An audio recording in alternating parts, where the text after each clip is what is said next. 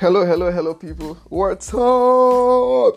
Yeah, you're welcome to another edition of At the Table with Bura Barwinlo. And guess what? It is the Valentine edition, and there's love in the air. There's love everywhere. There's love.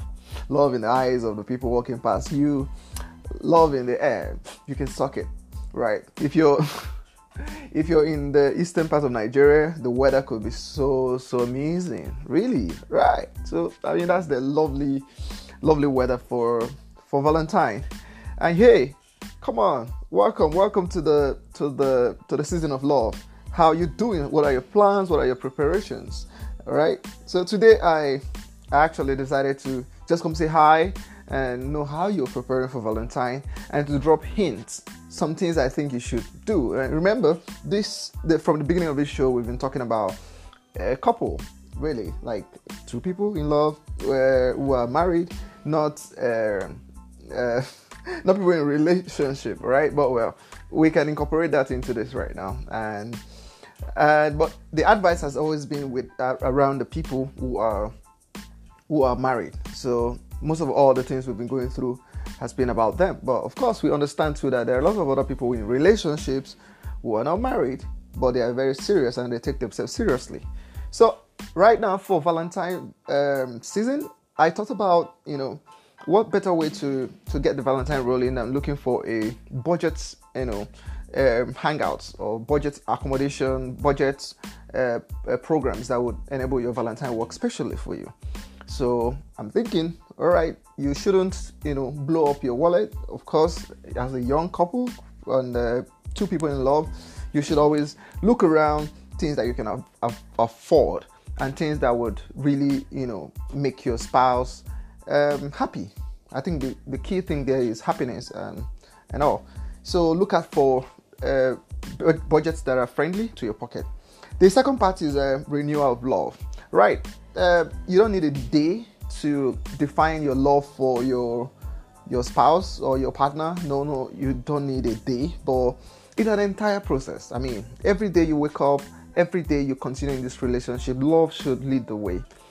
It's not possible, really. I mean, there are hitches here and there, but of course, of course, if you if you um, are led by love and you allow it to be at the back of all you do, you you can win all right so that's the good thing so use this this period this season to renew your love and talk about it talk about how you you truly appreciate the people you're in love with.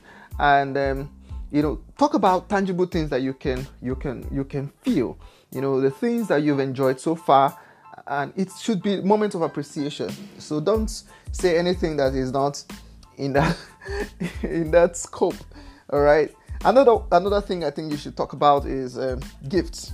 Yeah, I, I, I love gifts. Come on, who doesn't love gifts? Every human being appreciates gifts. So I think you should think about gifts. Think about um, something you can buy for your partner that can that would enable them remember you. Not like, of course, this is a, a process, but every day you want to be reminded that you're truly loved, right? I, I think no love should be equated with a gift or uh, should be you know summarized on gift on a gift but gifts are symbols. They're they're they're reasons they're they're they're they're like they're like uh, uh, you know totem totem of of this particular love expressed.